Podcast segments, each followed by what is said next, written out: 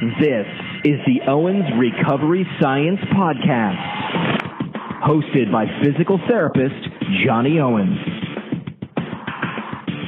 All right, welcome back to another Owens Recovery Science Podcast. This is Johnny Owens. I'm here with Kyle Kimball and Zach Dunkel from our group. And today I'm, I'm super excited, super, super excited because we're going to talk about something with BFR that we get so many questions about. We've I've been trying to get studies going um, for a long time in this population, um, and so we're going to talk about BFR and its potential application in pediatrics. And so we we have some folks here that are from some really esteemed institutions from Children's Healthcare of Atlanta um, as well as Connecticut Children's. And not only are they kind of some of the top centers for pediatric care and pediatric ortho, ortho care, but they also have uh, registered clinical trials that are starting up. Um, God willing, if COVID allows us, um, it, with pediatrics post ACL reconstruction. So from Connecticut Children's, I've got Adam Weaver here, um, and also, man, I'm Nick. You told me your last name. I'm gonna I'm gonna work on. It. I'm, I'm, I'm a Texan, man. We don't have many Italians down here. So also from Connecticut Children's, we have. This is when Nick, we need Ben to do Gian the Petruzzi. pronunciation. Did I do it well? Was that was that Jan good enough? Petruzzi. That's perfect. Sounded great. Jam. man. It sounded sounded awesome. Nice accent on there too. Smith. yeah. Oh, yeah, yeah. oh, now we know. He thought Zach was a kid. He told Zach Smith. yeah, and he goes by and he goes by Smith. Um, and then uh, let me find the rest of my. I lost my notes. Sorry. And then also from Children's Healthcare of Atlanta, I've got Jeannie Graff on as well. And Jeannie, I, I got to ask you, you're a UNC undergrad, you know, so you, you got that UNC blue in you. And then seriously, you went to Duke Fellowship after that? Like, so did did UNC? Did they just disown you after you decided to go be a Dookie? Um, no, I um so I actually I didn't do the fellowship, but I I worked. oh, you worked there. The All resident right. and the fellow work. Um, yeah, I did my last clinical there, and they offered me a job. And then I met my husband there too. So you can see that behind me, that Duke sticker. It's just. It's, so you're on. So you're a Duke house now. Oh no, no, no, no. no? Okay. You should see All this right. house in March. March Madness yeah. this year. Great year for it to get canceled. Carolina was tanking, so. Yeah, yeah. Yeah, well, at, at, least something good came out of it. So, and I also kind of want to highlight your institutions. So, um, Children's Healthcare of Atlanta is is just this this massive, amazing institute. From everything I've read about it, um, you guys are both, you know, in the you know ranked as U.S. News and World Report's one of the nation's best children's hospitals. You guys have three hospitals. You have like 700 beds. Um, do tons of patient visits a year, and and so um, you know, if anyone's going to do a study, we would like to see it come out of a place that, that just has that kind of reputation behind it. Same thing with Connecticut Children's. It's the only pediatric hospital um, in all of Connecticut focused solely on pediatrics and also ranked in U.S. News and World Report. So two, two just big time institutions, which is cool because, man, we get hit up like almost weekly, if not every other day, by groups that want to do research um, and, and and ask us questions about doing a blood flow restriction. But the biggest thing is what's your history of the research and, and can you get the enrollment numbers in? Nothing kills a good study like enrollment um, not being there. And so you guys being from some institutions that they can actually get it done is, is pretty cool. Um, so Jeannie, you want to kind of talk about Atlanta Children's or Children's Healthcare of Atlanta and, and just um, what you guys do there, how long you've been there and, and kind of highlight it a little bit? Sure. Yeah. So I've been there since February 2018 um, after I moved down to Atlanta, and we have 12 clinics throughout the metro Atlanta area. Um, I don't know if you guys know much about Atlanta, but it's a very spread out city. So um, I think that's a huge strength for us is that we have an excellent orthopedics department and great surgeons, and we have um, a lot of arms kind of reaching out all across Atlanta where we can give those patients that see our doctors and have surgery with us, give them access to great physical therapy. Um, we have um, a lot of contracts with high schools and local soccer club, lo- local um, club sports that uh, also just help us reach our community in a in a bigger way. And so, when you guys do a study, do you focus it throughout all those different satellite clinics as well for follow up for doing the study protocols, or do you have like just everyone comes down to the main center and that's where it's all done? So COVID's a little unique. The traffic's a lot better right now, but usually yeah, yeah. traffic is pretty terrible. So um, that's another reason why us having a lot of different clinics is really helpful. So um, for the study, we kind of analyzed which four clinics see the most um, ACLs, and that's um, kind of how we decided which clinics would um, would be participating in the research study. So we're not just for reliability's sake and limiting the yeah. number of raters, we're we're not going to have all 12 clinics participating. Um, we're sticking with four. That's nice, though. You know, we have a a big femur fracture trial in in like Houston Memorial Hermann. They have to do all their like testing everything downtown Houston and just getting patients to drive, you know, from Sugar Land, Texas, downtown Houston. It's like a two hour trek, even though it's only 20 miles away. So it's, it's nice when you can spread it out and do it that way. What about you guys? Um, out of I do, I do know an interesting fact about uh, Children's Healthcare of Atlanta. They're, okay. they have a therapy dog Instagram. Like they have a big it's therapy dog program. Great. Their yeah, therapy. Really? I, I yeah. did a little bit of How cool is that? Um, work in the hospital and the yeah. It's it's amazing. So actually, funny enough, Jeannie, my cousin has one of those dogs. She is one. I don't know. Is it a handler? Is that what you call them? Um, she works in the education department. It's in the she's math, I think. Her name is Ginger Armstrong. But you you might not know her, but you you might know her dog Peanut. Like I, I told her, I'm like I don't know if you know this woman Jeannie, but she might know your dog. I'll have to look for to her look on the on the Instagram for sure. Yeah, but they they do they have a they have an Instagram for their uh, therapy dogs, and I was just that was awesome when I saw that today. It made me happy. We we had a therapy dogs at our base, and they had to wear name tags, but they would take the pictures of the dog for their name tag, and they took it like in the same area where we would all get our tags done, and so it's just like a dog. Uh, like on the name tag, always look like they're posing for it. it a literal dog awesome. tag. Yeah, dog tag. There you go. Literal dog tag. Yeah. and so, yeah, you guys fill us in a little bit about Connecticut Children's. How long you guys have been there? Sure. Kind of what it's about. Yeah, I can start. Um, so, as children's hospitals go, we're relatively newer. So, um, Connecticut Children's was established in 1996. So, we are um, kind of uh, a younger institution and, and, we're continuing to grow and that's one of the um, pillars of connecticut children's is growth and we want to reach out to as many patients and families as we can in connecticut um, and then also the surrounding areas. So um, western massachusetts which is is pretty close to us and then as well as eastern new york. So our goal is to serve the patients and families of connecticut and then the the bordering uh, states around us as well um, the sports medicine division was uh, established 14 years ago. So we started with one PT uh, 14 years ago, or the equivalent of one full time PT, and now we're up to 14 uh, full time PTs. So we're we're growing. Um, we have great doctors that have worked with us in the past and are working with us now. And um, it's it's a really good time to be at Connecticut Children's. I've been there um, coming up on my 12th anniversary. Uh, so I worked at a um, outpatient clinic in Fairfield County for a year, and then I've, I've been there since. Um, so I, will let Adam kind of tell a little bit about himself, but it, it's a it's a place that really fosters growth. Um, and one of the things when when Adam joined us, um, he he saw the potential that Connecticut Children's has. Um, and then we've we've been working really closely together, doing research um, for several years now. We our clinic structure, we have one main hub where everything kind of started. That's where the majority of our patients are seen out of. Um, but over the past two years, we've expanded into other areas. So um, we're on the right in Hartford, uh, where the main campus is. Our um, sports medicine hub is Farmington, which is about kind of 10 miles outside of Hartford, and then we're on the the other side of uh, Hartford as well. So we're we're starting in that area, and then with a goal to expand and reach all the kids in Connecticut. Nice.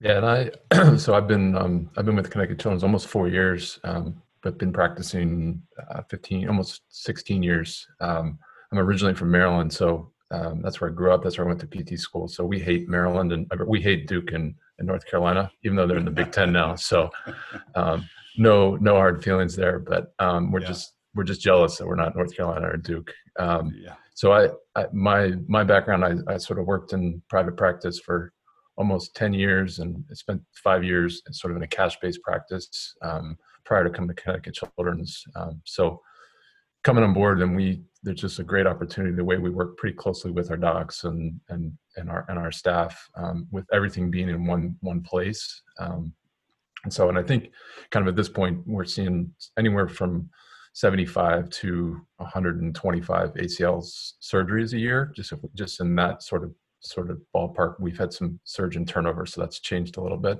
Um, so that's that's kind of been the you know we've we've had good support as far as trying to allocate time as a full time clinician, which is just is difficult. Um, but good support as far as getting the time to try to navigate you know all the all the things that go into to doing some sort of clinical research um, from that standpoint so um, you know we kind of see obviously a lot of lower extremity issues but you know primarily knee stuff right now um, ankle we do see we were seeing a lot of upper extremity shoulder and elbow stuff but with surgeon changes obviously you know how that that will change things but the the hub of our or the majority of our our post-operative care is, is certainly um, ACL and, and patellar instability, which is just a huge, huge um, chunk of, of pediatric, if you want to call that sports medicine, but pediatric orthopedic care uh, Yeah. from that standpoint. And you guys are tied into UConn, right? We're right? not. We're we're independent. So we're um, are we're located next to UConn's campus, um, Okay. but we are independent uh, children's hospital. So Okay. One of my uh, good buddies who worked with me at the Center for the Intrepid, he he's a professor at UConn now, and I'm a consultant on an NIH grant for I never can get the name right, Ehlers-Danlos syndrome, um, using BFR in that group. So um, they, might be tying in with you guys, I think, because you all have the patient population if we get it funded. So cool. Well, let's let's kind of move into the blood flow restriction talk here. Then um, we'll we'll stay here on the Connecticut side. When did you guys start thinking about trying this and how long have you been doing it there and, and kind of give us a little background on on your thoughts on blood flow restriction in pediatrics Yes, I, I guess I can take that. So I I initially um, sort of was exposed to stuff um, from a good friend and colleague of mine, Jeremy Baxter, who was now with the Houston Texans. Yeah. Um, and when he was at Northwestern, he kind of sent me some papers. This is 2013 or 14, and said, "Hey, you got to check this out." Um, and that sort of started my sort of personal sort of just study on and looking, reading into things. And then um, when I came to Connecticut Children's, um, you know, Nick and I started having more conversations, and um, we really started to try to push um, just to educate our our, our docs um, to to say, hey, what do you guys think of this? Um, that sort of that you know took quite some time. Um, that took probably a year or two um, of multiple journal clubs and sort of just kind of pestering surgeons and pestering the the people that handle the money um, from that standpoint. And then um, so I guess last it was last spring around this time was when Zach came up to uh, just to to teach our whole staff. Um, so that was in I think May of, of 2018. So so we've had about a full year now um, Okay. where we're using it daily. Um, you know, for every single not every single patient, but a large a large chunk of patients. nice so, once you got the buy-in, it just kind of started to to just go with it Yeah, I mean, we had we had pretty good um, surgeon. One of our main surgeons was really in support of it, and once he sort of gave us said, "Hey, let's let's go for it," um, we we kind of hit the ground running from from that standpoint. Um, and so I think Nick and I were talking earlier today. I think we probably have in the last year close to anywhere from we have, we don't have an exact number, but 700 to at least 700 or to a thousand sessions, treatment sessions um, in the last year just of, of patients. That's a rough estimate. Um, so, and we, so from our surgeons that are in house with us, we literally, we really don't have any issues as far as, um, you know, they will tell us if you say, yeah, we don't want you to do this based on a medical condition, but otherwise we pretty much, they are trusting of us of using it as, as needed. And one of the the things you asked was, uh, when did you know you wanted you wanted to study it? Um, so there were when Zach was presenting, there were a lot of questions from our group, just people saying, uh, "What is there uh, in the pediatric population? Can you um, can you educate us on that?" And, and Zach's answers were, uh, "There's not much out there yet." So so once I heard that, that that kind of threw the flag up in, in my head, saying, "Hey, let's do this." Um, Adam touched on journal clubs, and um, one of one of the doctors that we worked with. Um, he pretty much challenged everybody to to to do things. So if you asked a question, um, you pretty much sign yourself up for it. So um, I was thinking in my head, I was like, hey, eh, let's do this. Let, us figure out a way to do it. And then by the end of the day, uh, Adam, Zach, and I were talking about um, potential of, of getting this going. So once once we knew there was an opportunity, we, we wanted to take that opportunity because um, we we obviously believe in it. We we think it's beneficial, and we've uh, been treating ACLs for a lot of years, and and there's all testing out there, and we've we've done some research on that, but we know that those people have deficits. We need to find a different way to do it, um, and and this is one of the avenues. We want to investigate it uh, a little bit more. Yeah, and I, I think I want to highlight that when we get to a little bit the the recurrence of ACL injuries, especially in pediatrics.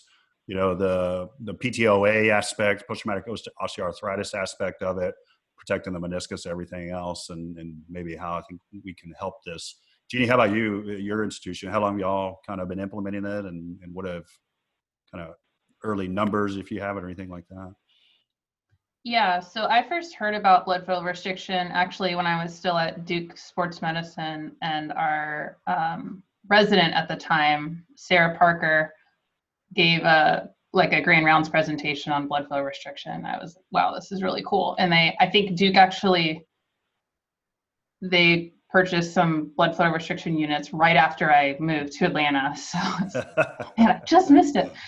And uh, yeah, I was talking to one of our one of our surgeons and um, and he was really on board and I ended up applying for a research grant, the Dudley Moore grant through um, Children's Healthcare of Atlanta's hospital system, and that allowed us to um, to purchase units for all of our clinics in addition to a assistive technology fund. Um, but we actually were probably the last group. Were we the last group, Zach, to get trained before COVID? The the last group. Yeah. it was like March 14th.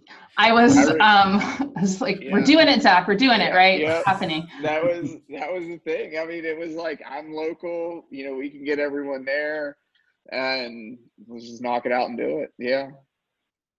Yeah. I, I was so, I was at Disney World trying to hurry up and get back home. So um, I, I was just as freaked out as y'all were. yeah. So, um, so, you know, we really haven't been using it very long. Um, I actually took a course back um, in August 2019 um, as I was working on the, the project, but um, the rest of our staff didn't get trained until March. So, you know, we're still um, still implementing it and still um, s- still getting used to it. But um, from from we've been using it on a lot of post-operative patients primarily. Cool. So I guess let's get into that now. Um, what's the youngest age that you guys can think of that you've applied this on? Probably 12 or 13. Yeah. 12 or 13. Okay. Yeah, that seems to be everyone's around the 12 or 13. The youngest has been reported is seven. And we actually just had another seven year old. Um, we got a picture of her with it on her on her arm for a broken arm. I don't know how you can get a seven year old with a broken man. arm. Yeah. yeah. she was a trooper. She had her like thumb up with the with the cuff on her sure. arm.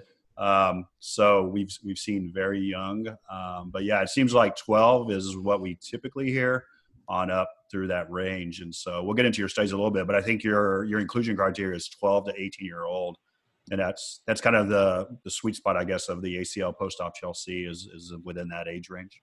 Yep. Yeah. So let's let's go to tolerance. How is it with the kiddos whenever they're trying to do BFR? Are they squirming like barbecue kittens, or are they are they handling it like champs? Are they tougher than my daughters are when they do it? I, think they're. I, I think you know we were really I think like everybody, we we're all a little bit hesitant at first. Like, how are they going to tolerate this? And then as soon as we started, we realized this is not. We weren't giving them enough credit. Um, they probably handle it better than than we do. Um, you know, and we're for most of our post-operative kids, we're starting post-op day four or five, depending on when we see them. Usually within the first week, um, and we we've had very little pushback as far as no, I can't I can't do this, or it's it's too painful. Um, sometimes using you know Russian stim is probably worse for them than than than that. So I think once for a lot of our therapists, once we we got over a little bit of that sort of hesitation, um, we actually realized we were not pushing them hard enough. Um, and you know, as you guys have usually alluded to, like you know, progressing the load is important. Um, and so that's really been a point of emphasis for myself with a lot of our other therapists is we've got to make sure you're pushing them as hard as they possibly can. And that that's probably the challenge at that age is when they're especially the 12 and 13 year olds is difficulty understanding what's pain, what's discomfort, um, because it's usually the first time they've had any sort of major injury or sort of something where they've got to deal with that. So, um, yeah. But we've had very few that have actually said, "No, I can't can't do this. You know, this is this is terrible. I want to stop." Um, so maybe we're really good, or maybe we're not doing something right. so. No, I, I think you are. I think so. Adam doesn't turn the kids. We got everybody all at once. That was awesome. Y'all go ahead. Nick, go ahead, man. I, I, just think Adam doesn't turn it on. That's that's probably why. Uh, he's he's doing the ultrasound fake. yeah, he's doing sham. Far. Adam's sham. sham. That, that's what actually about you, Jeannie? How, how have you seen with the kids? Yeah, no, I want to echo Adam. You know, I I don't think that we were giving them enough credit, and they've all of our kids have been tolerating it really well. And I actually pulled my you know my staff because I just to get an idea of how everyone else is doing with it because you know we don't see each other in person anymore at staff meetings they're all calls and stuff but there's really the kids really like the challenge especially the ones that have just had surgery um, it can be pretty frustrating especially when they're used to exercise being a lot more challenging and more fun and this gives them a very concrete goal. And a lot of kids have been very competitive with themselves you know they want to do better than last time. And when you can turn a straight leg raise into a competition and not just this really boring thing where you're laying on the table for a few weeks doing that um, yeah. i think that's huge because i think it's really tough to keep kids motivated in that early post-operative period yeah for sure yeah you- i think uh, i was just going to say i think that that's the thing that both when i when I taught both those courses, and um, even like at, at Akron Children's as well. You know, the question is always like, man, this is really uncomfortable for us. Like our our patients, our kids aren't going to tolerate this at all. And and I think the the biggest thing that I tell people is just, it's the same with geriatrics. Everybody has this default that that a 60 year old, a 70 year old isn't going to be able to tolerate because the 36 year old can't. I was going to make that exact point, Zach. It's the same thing. Yeah, it, it's, it's really the same, the same thing. thing. Yeah and and I've said you got to give people the opportunity to prove themselves, and and and that's just really what it is. Don't sit there and judge the person and say, "It, Johnny." It would be the same thing as you know, as soon as we play that video in the course of the guy with the uh, Taylor spatial frame external fixator, I lead into that, and I'm like, "You're going to see this guy do some things that you're going to immediately be like, I would never do this with a with a patient." And I'm like, "But you have to give them the the opportunity."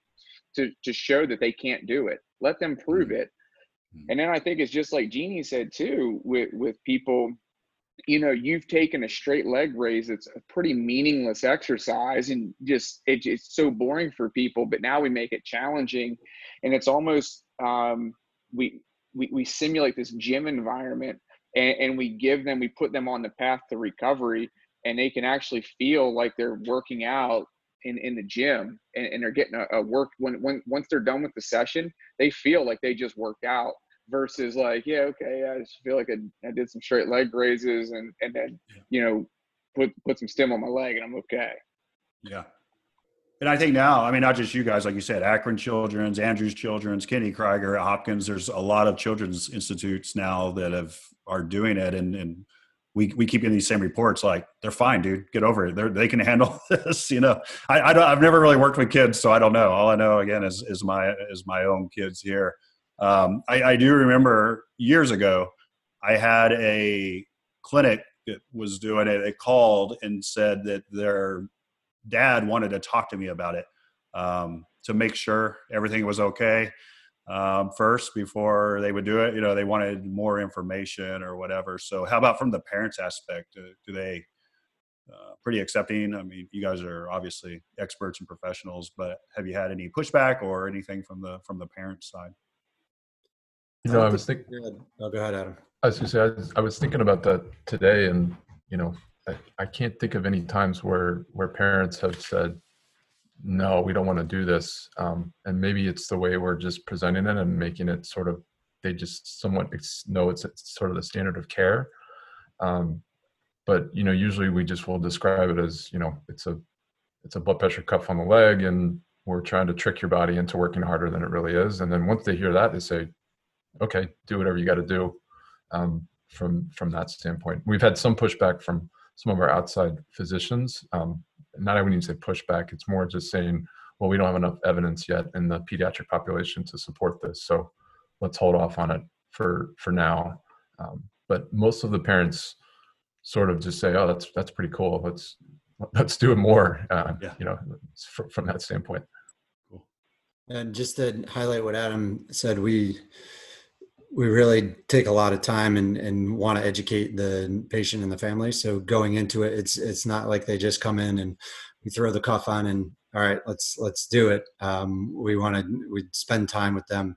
Um, like Adam said, we get them pretty quick after they have surgery. So within three to four days, they're in the PT clinic.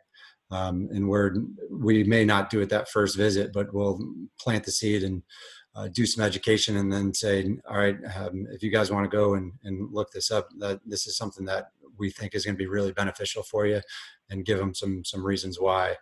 Um, so we've we've done education there, and then uh, as we talked about before, we we definitely have that great relationship with the docs that we work it with, and they f- feed into it as well. So they're um, letting them know there, there's patients that would have gone to other PT clinics based on geographical um, location, but they end up coming to us because they they sell them on. All right, you can't get this somewhere else, so it's worth it for you to drive X amount of miles or or be in traffic for this long because because we believe in it. So I think that's been uh, extremely helpful for us to to get those uh, patients and families to buy in. I think the, the physician conversation is always kind of interesting, Adam. So I'd be curious, you know, all of you guys' perspective, because I, I think probably what has been said to you is a pretty common response that we hear, but we just don't have enough evidence or this or that. And I think for me, when I, people are asking me questions about this, I'm like, look, it's it's it's little kid muscle versus you know adult muscle. Is the muscle that different? Is the system so different that there are these added risk factors? But I wonder um, you know, if if you've had circumstance where you've actually been able to kind of talk to the the physician um, and them kind of hear what sort of evidence is out there, how this technique is being used in adults, and they've kind of come full circle and gone, okay, or has it always just has that just kind of killed the conversation when they say we don't have enough evidence? I mean, I think it's come from more so a lot of the work that you guys have done as well as you know the research that's being published especially in the orthopedic surgeon groups that it's much more well known now. And so it's seen more yeah. it's seen more and so it's it's a little bit easier you know they say oh yeah i have heard of that or we were just re- we i can think of two surgeons where they said yeah we just read on it you know. And they're kind of on the fence and then i maybe have sent them a couple articles um, you know that reference something that's sort of an overview um, um, from from from that standpoint. But I, I, do think it's it's there's so much research that's being published, and it's more commonplace in the at least you know in the Academy of Orthopedic Surgeons seems to be there. So um, in the big journals now, so people know about it. That especially in sports medicine, so um, that makes it a little bit um, less difficult, I think. Yeah. Yeah. Cool. Jeannie, Nick, y'all have any experiences on that side or? Um, we again, since we're pretty new to it, we've primarily been using it with our um, only with all of our docs are on board, and that's primarily who we've been using it with up to this point. Um, so I think as we continue to use it, we'll be obviously having those conversations with some outside surgeons and physicians. Cool. Other than a lack of studies, you know, which if there's not studies and you guys have done the the best thing you can do is said, okay, we're going to step up and be the ones to do the studies. But is there anything that anyone's put out there or that y'all can think of that would be a concern in pediatrics?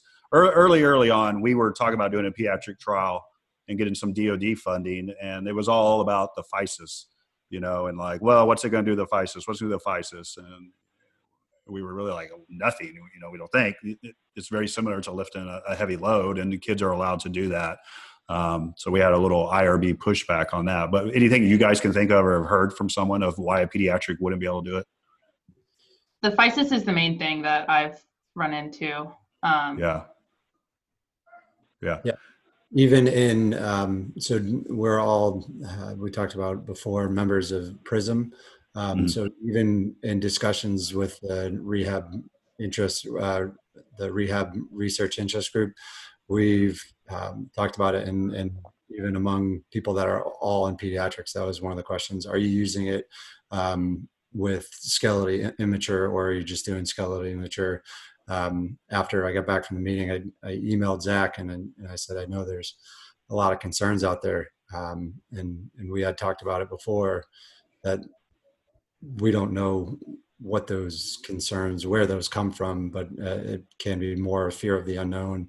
Um, mm-hmm. Just like you said, Johnny, the the way that people are going to ha- have those physeal injuries um, are going to be from compression and shearing, and um, that's they're going to be doing the same exercises. It's just with the cuff or not. So um, I don't know how it's going to really affect it. Um, yeah, that's just the, the the way we've kind of attacked it.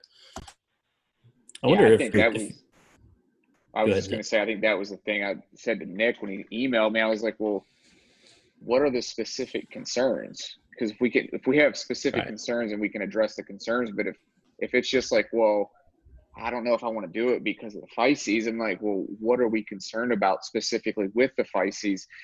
And then from there, we can look at it because, and and Nick, I think I, I sent you like the um, the position stand from the NSCA that was like as long as it's a well structured monitored um, resistance training program it's perfectly fine. And in fact we think it's advantageous and healthy. Um, so yeah and i mean you know completely different you know when you're talking about maxing out doing one rms versus someone you know doing a knee extension at 20% of one rm or a leg press you know whatever the, the issue may be. I wonder if, if y'all would just take a moment a little bit off topic, but tell us what Prism is because I think a lot of our listeners have no idea what it is. I actually have no idea what it is, so it's kind of selfish. But um, so um, yeah, tell us one of y'all describe that for us if you would. Jeannie, you describe it.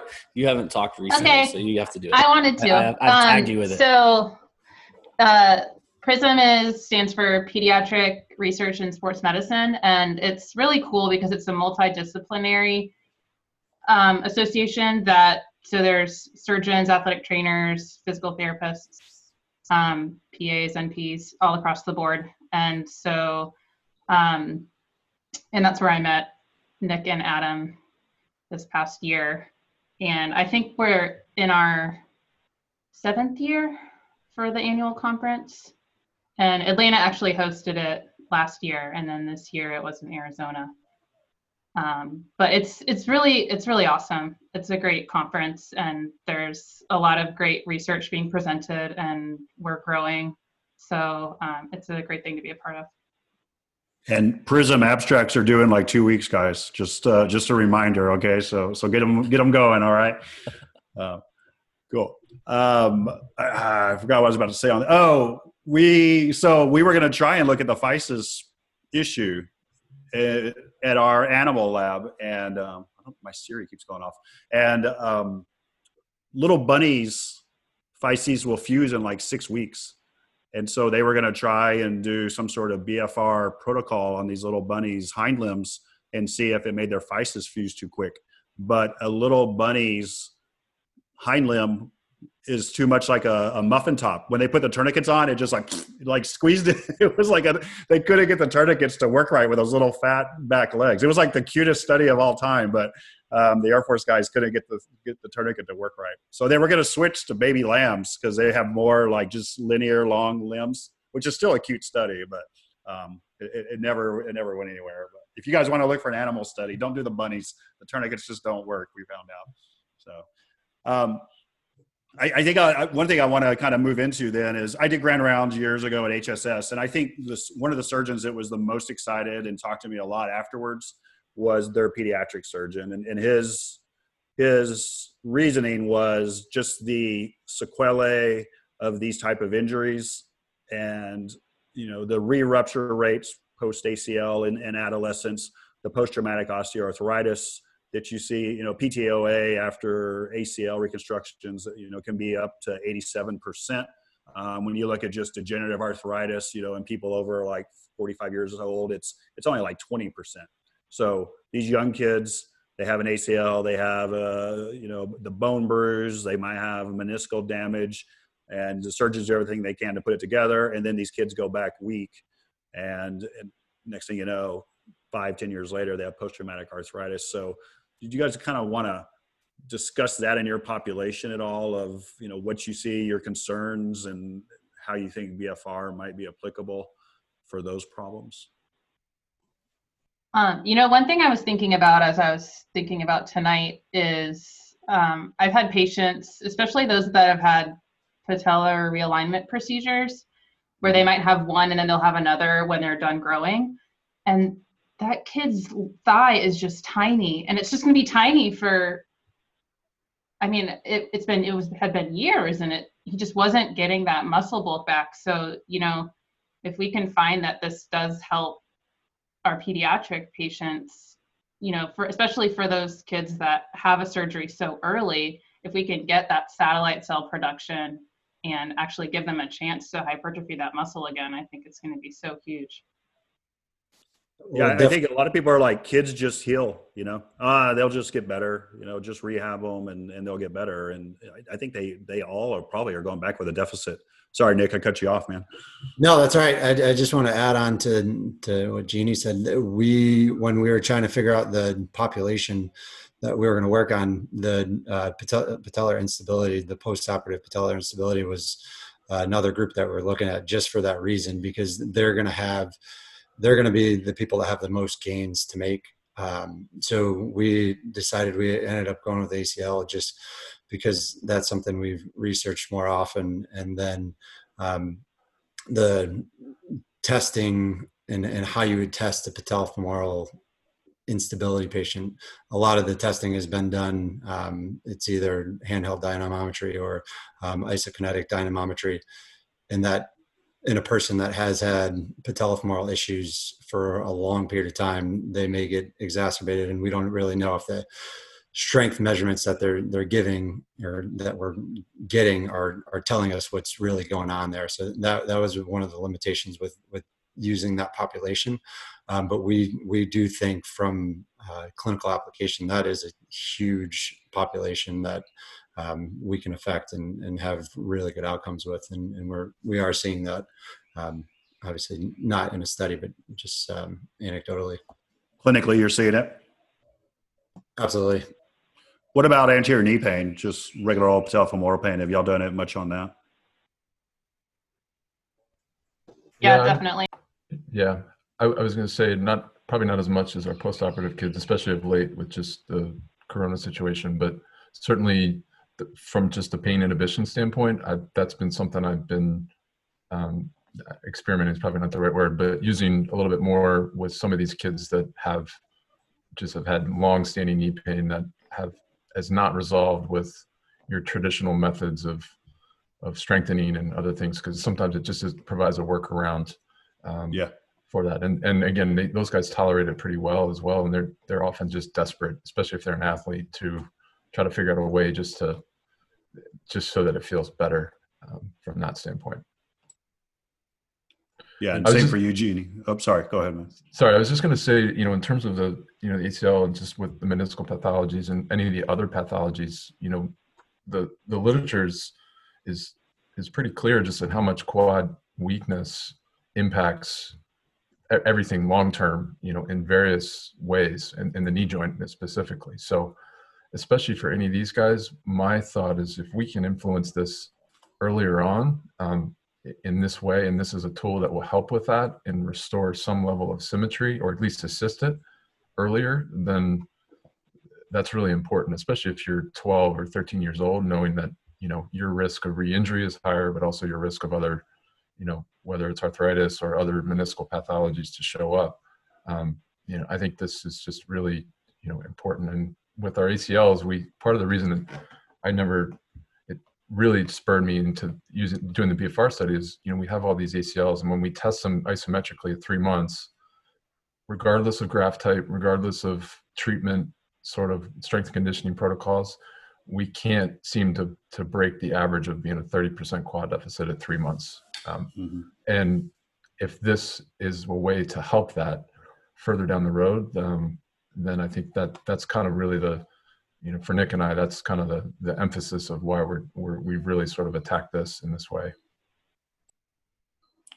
Yeah, and talking pressure, then you guys are using kind of our standard pressures that everyone sixty to eighty percent typically. Most of the kids tolerate eighty percent in the lower extremity. Sounds like. Yeah, I, I looked back um, through our logs, and we, we've had so Adam said before we have almost 700 or maybe more than that um, bouts um, or exercise bouts. In our study patients, we have um, 100 to date. And there were, out of that, those 100, there were six or eight, I can't remember off the top of my head, that um, couldn't tolerate it. So um, they, the, the, six or eight that didn't they they it wasn't that they didn't do it but they just didn't complete the the session. During the, the rest period they asked to um, turn it off or there there were um, they made it through resets and, and couldn't get that fourth set. Um, but a portion of those were we are doing 100% occlusion when they couldn't do either the uh, long or quad. So we we we had them just do it with a, a quad set and had 100% occlusion. So that was a couple of them that had tolerance issues, um, and and all of them were within the first two or three weeks. So we we start at 80, and then those people then were back off to 60 and had, didn't have issues. So um, perfect. It, it is a it is a pretty small percentage of of the 100 that we've done so far, it was a small percentage. Cool. Uh, did we lose Jeannie? She's still on there? So we yeah, dropped we, out. We lost her. Okay. Yeah. Okay. Well, while we wait for her to get back in, then let's, you guys, let's move into your study then. I'd like to kind of highlight what's going on with it as, as much as you want to talk about it. So you kind of want to highlight like um, what the study is, the when you're going to start doing BFR on them, what the progression is, what your what your primary aims are. I can take it. So, um, so we're we're using a 12 week trial of BFR. Um, we're trying to we're hoping to enroll 20 20 active patients. We have um, five enrolled right now, um, and we're hoping to use. We're probably going to use just a retrospective control, just based on convenience. Um, and then we're using a similar sort of strength and conditioning or um, exercise protocol as to what you guys sort of have in your manual. We made some tweaks on based off of what we like better clinically.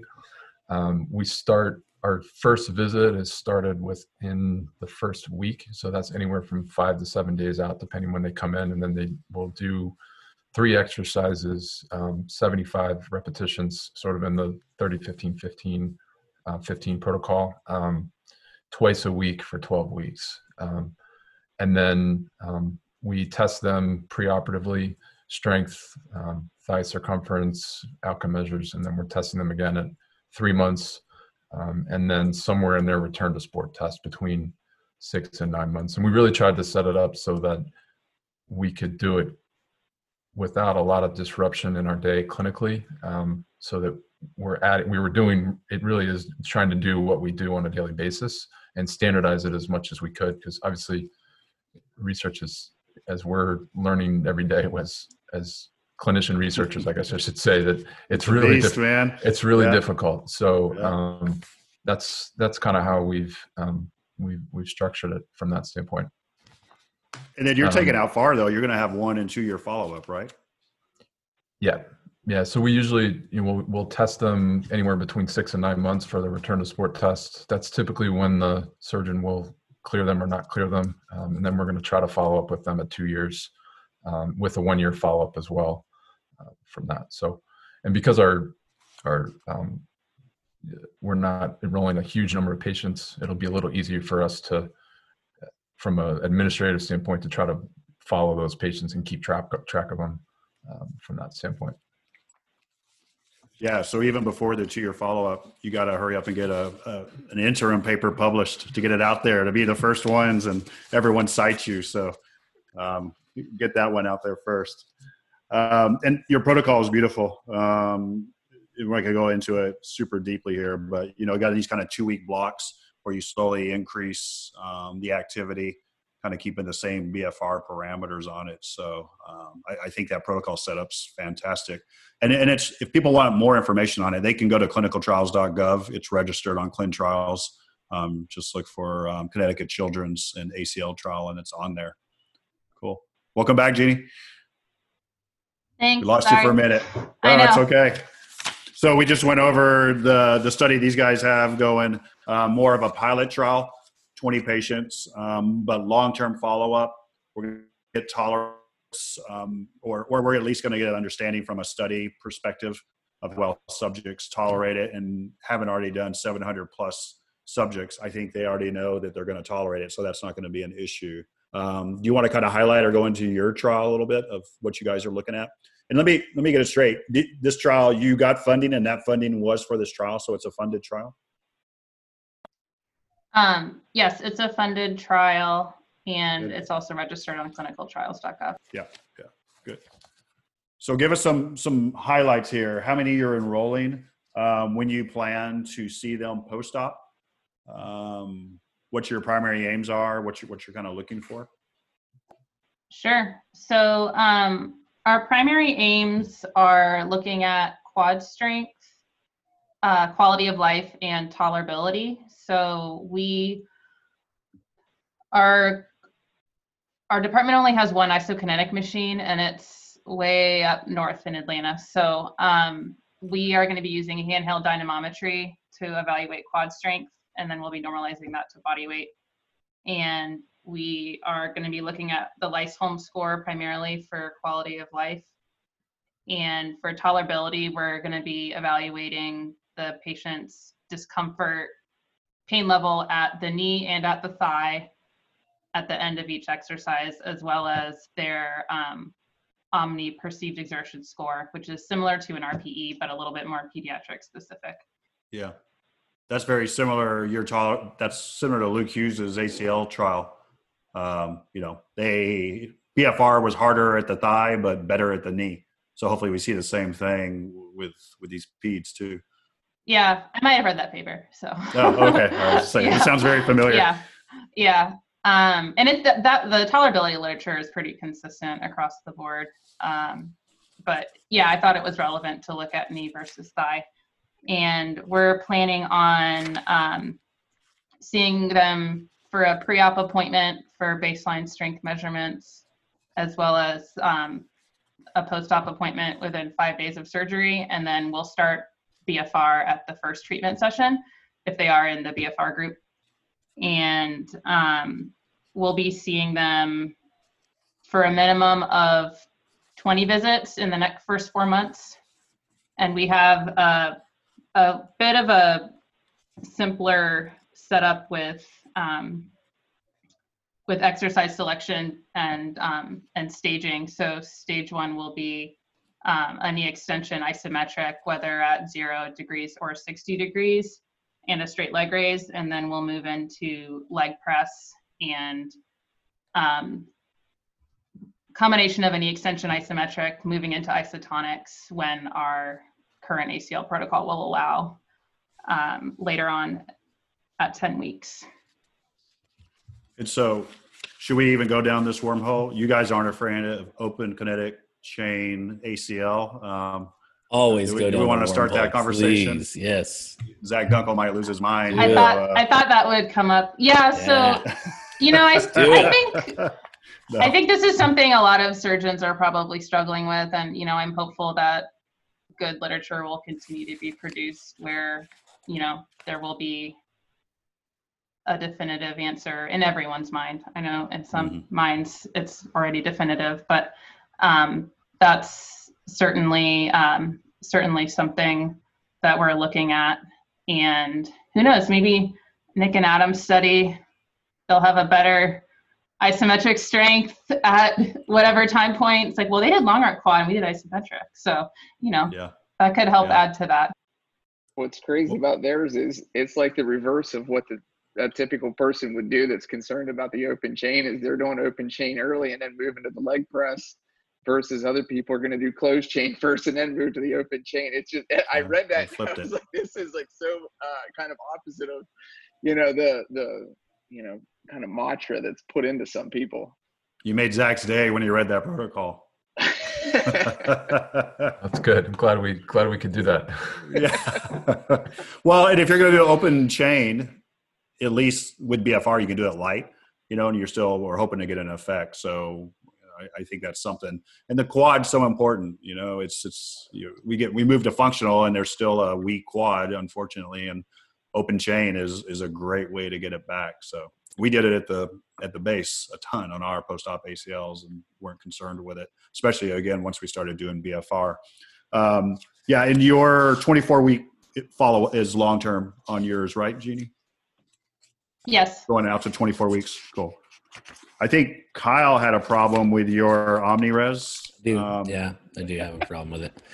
It, it pretty Yes. much looks like um, Beach Bum Alice Cooper or something. I we I've never seen that OmniRes before. I emailed Johnny. I texted Johnny and Zach, and I'm like, "This looks like that that that Furies baseball player from the movie The Warriors, where you know the there's those guys that run around with the baseball bats. Like it was the weirdest looking picture. So Zach and I Yeah. deeply read your protocols, and we're going into it. And Kyle, just I'm just looking up at the photos. like, like I look doodling for on the the, pictures and OmniRes. graphs. Like That's all I do. Kyle Kyle goes, what is this? The Marilyn Manson version version of the OmniRes? I did. I did. and your There- trials. there's a male version and a female version too, which is pretty Is funny. Nice. Oh, nice. I couldn't tell which one that was. That was the gender neutral one, I guess, that I saw. Approved for California. uh, And in both of them, you have starting at 80% LOP is what your trials are going to start at. Okay. And then take it down if they don't tolerate it and just document it, basically. Yeah. Perfect. Perfect. Anything else on your trials before we kind of move on to some kind of closing questions here that y'all wanted to highlight or are, are y'all enrolling now? Yes, so we Um, have uh, we have five people active right now, um, and we're we're continuing to actively enroll. Um, one of the things that I wanted to highlight, um, and we'll, we'll maybe be able to get some information about um, what happens to the muscles proximal to, to the cuff. Um, one of the surgeons that we work with is uh, really wants to investigate what happens at the hip. So Mhm. we've kind of changed um, we're not changed. We've modified the one of the chris powers handheld dynamometry hip extension um, testing protocol. So we have the patients um, prone over uh, our isokinetic dynamometer and we're, we're doing isometric hip extension. So we're, we're looking that, at that at um, all our time points. So we're looking at that at um, three months post-op and then at time to return to play. So um, we can get maybe a little bit more understanding on, on what's going to happen proximally with these patients as well in addition to um, the kind of traditional knee flexion knee extension iso- isokinetic um, and then we also have a couple other functional tests that we we do in there as well for strength. We do a timed anterior step down test. Um, so just as many reps as you can do off an eight, eight inch step um, in a minute. And then we have the Y balance in there too, and we're we're kind of constantly looking at how how those tests um, what they're telling us and, and how they're related to other things. Um, so we're, we're trying to continue to learn on that but but those are included in this protocol as well yeah and you have that hip extension test as well right um, the not the hip extension the the bridge test um, in there as well which will maybe show us something kind of close chain proximally the the whole the whole chain um, we're also looking at hip ab and adduction strength and hamstring strength. I just went over our primary outcome measures. So um, that'll be interesting to see what we find there as well. It'll be huge. So if you get a, a positive PEDS trial and you get proximal thrown in there as well, you guys will be like on the on the conference lecture circuit for like the next two years. You know, talking about proximal changes to the cuff and pediatrics. Um, two of our biggest questions that, that we get all the time. But but that would be huge. Are you guys using BFR for proximal conditions currently? Shoulder uh, or hip? Yeah, we're using it in shoulder and hip post ops as well. In post ops, cool. You guys as well at Connecticut? Yeah, I mean, more so the shoulder than the hip at this point, just based on our our numbers of, of where we're where our patients are. Um, I was just going to say one other thing: we're our our, our for our study, the our primary graft is going to be quad tendon. Um, and so we have two surgeons, one that's using an all soft tissue quad tendon, and then one that's using a quad tendon with a bone block. Um, so as we go forward, we may we may sort of be able to see some other. We'll be able to look at some of the quad tendon just as it compares to some of our other retrospective. Um, we have a lot more hamstring data. We have a pretty growing body of quad tendon data in this population. So, um, and right now we're not seeing much of a difference as far as our a lot of our other numbers, um, but that'll be sort of a secondary um, sort of you know we'll be able to see some things that certainly will make our surgeons happy as well too, just in support of the quad tendon. Yeah, is that a trend in pediatrics going to the quad tendon away from hamstring?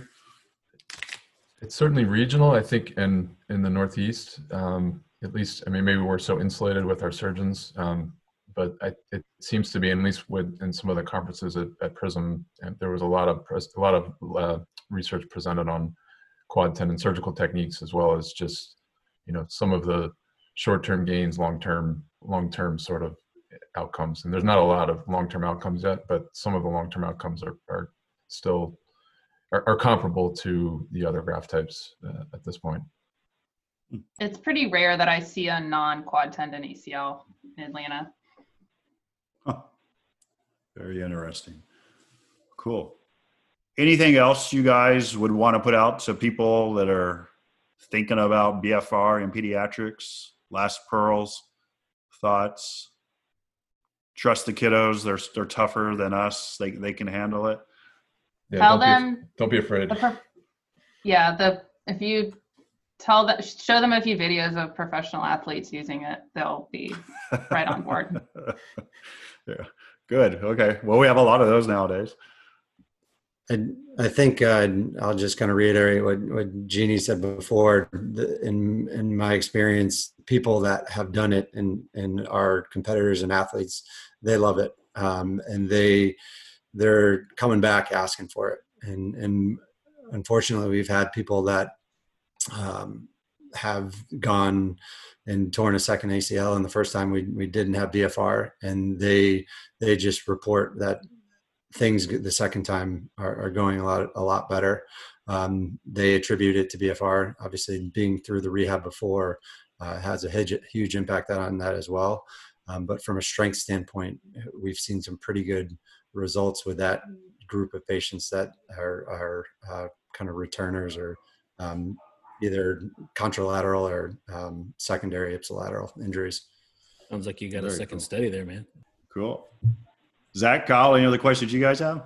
I got I got another question for Jeannie since she's in Atlanta. You know, and uh, years ago, Jeannie, you have no idea this, but um, you may have heard us talk barbecue on the show before, which inevitably I'm going to bring up. It's going to go to Texas. Going to go to barbecue at some point if I'm on the microphone. And so Zach swears to me that Georgia barbecue is every bit as good as Texas barbecue, Kansas City barbecue, all this, and I, and, and he he does know he does know no, his barbecue. said. It was superior. I'll, I'll give you. It was superior. I'll give you. Okay, he says it's superior, but this is my experience. He sends me a recipe for barbecue sauce that was basically a bottle of Jack Daniels, a teaspoon of salt, a teaspoon of pepper, and a and a tablespoon of molasses, and that was the barbecue sauce recipe. So my yeah. initial read on Atlanta barbecue, Georgia barbecue is poor. Eh, what's the barbecue like in, in Atlanta? That's my question. Guys, I'm still on the North Carolina vinegar barbecue train. That's where I grew up. I'm a yeah. vinegar barbecue girl. Yeah. I, I can't even tell you about Pork Atlanta barbecue. Vinegar. We do we do vinegar in Georgia. Yeah. We do. Good. Good. Yeah. I haven't had it yet. we do. We do. Um, you go to Doused in Jack Daniels. I mean, it's Kyle. Not everyone likes vinegar. You got it when when you serve barbecue. You typically invite people over. You know, it, not, not everyone just orders wagyu. Yeah, I'm not. I'm I'm, eat, I'm elite, baby. Himself, I'm barbecue right? elite, Zach. What can I say, man? yeah, yeah, exactly. It's, it's wagyu left brisket every dang yeah. day yeah, I don't think Myron Mixon's ordering up uh, wagyu brisket. Okay. So these guys could go on for hours, so I'm going to cut we them could. off there. Yeah, um, yeah, especially the Connecticut guys, you know, having to listen to to this. Yeah, they're going barbecue. Lame barbecue that? talk. Yeah. yeah. we don't have, we don't have barbecue here. yeah. we, we, barely have food. The only sauce I know has only sauce I know has meatballs in it. So yeah, I was going to say just all Italian up there. Cool. Well, thanks, you guys. This is awesome. Super excited to see these studies go and um, keep us updated. Um, it'll be it'll be great to to see at Prism next year or so, at least kind of an update on how the trials are moving along. So, where is Prism the, next year? Y'all want to plug that real quick? Houston, I think. Is it okay? Yeah, H Town, baby. Yeah, y'all can get some good barbecue in H Town, Connecticut, boys. Yeah, perfect. You go to Killen's out in Sugarland. You go to. Uh, if we can get there yeah, yeah. that's true. We might, we might yeah. be might be presenting it virtually. It might be true. virtual all over yeah. again. I know. Yeah. Cool. Well, thanks everyone. Appreciate it. Stay in touch. Thanks, Thank guys. You. Thanks for having okay. us. Thanks for listening to the Owens Recovery Science Podcast. Owens Recovery Science is a single source for PTs, OTs, ATCs, DCs, MDs, and other medical professionals seeking certification in personalized blood flow restriction rehabilitation training. Find them online at owensrecoveryscience.com.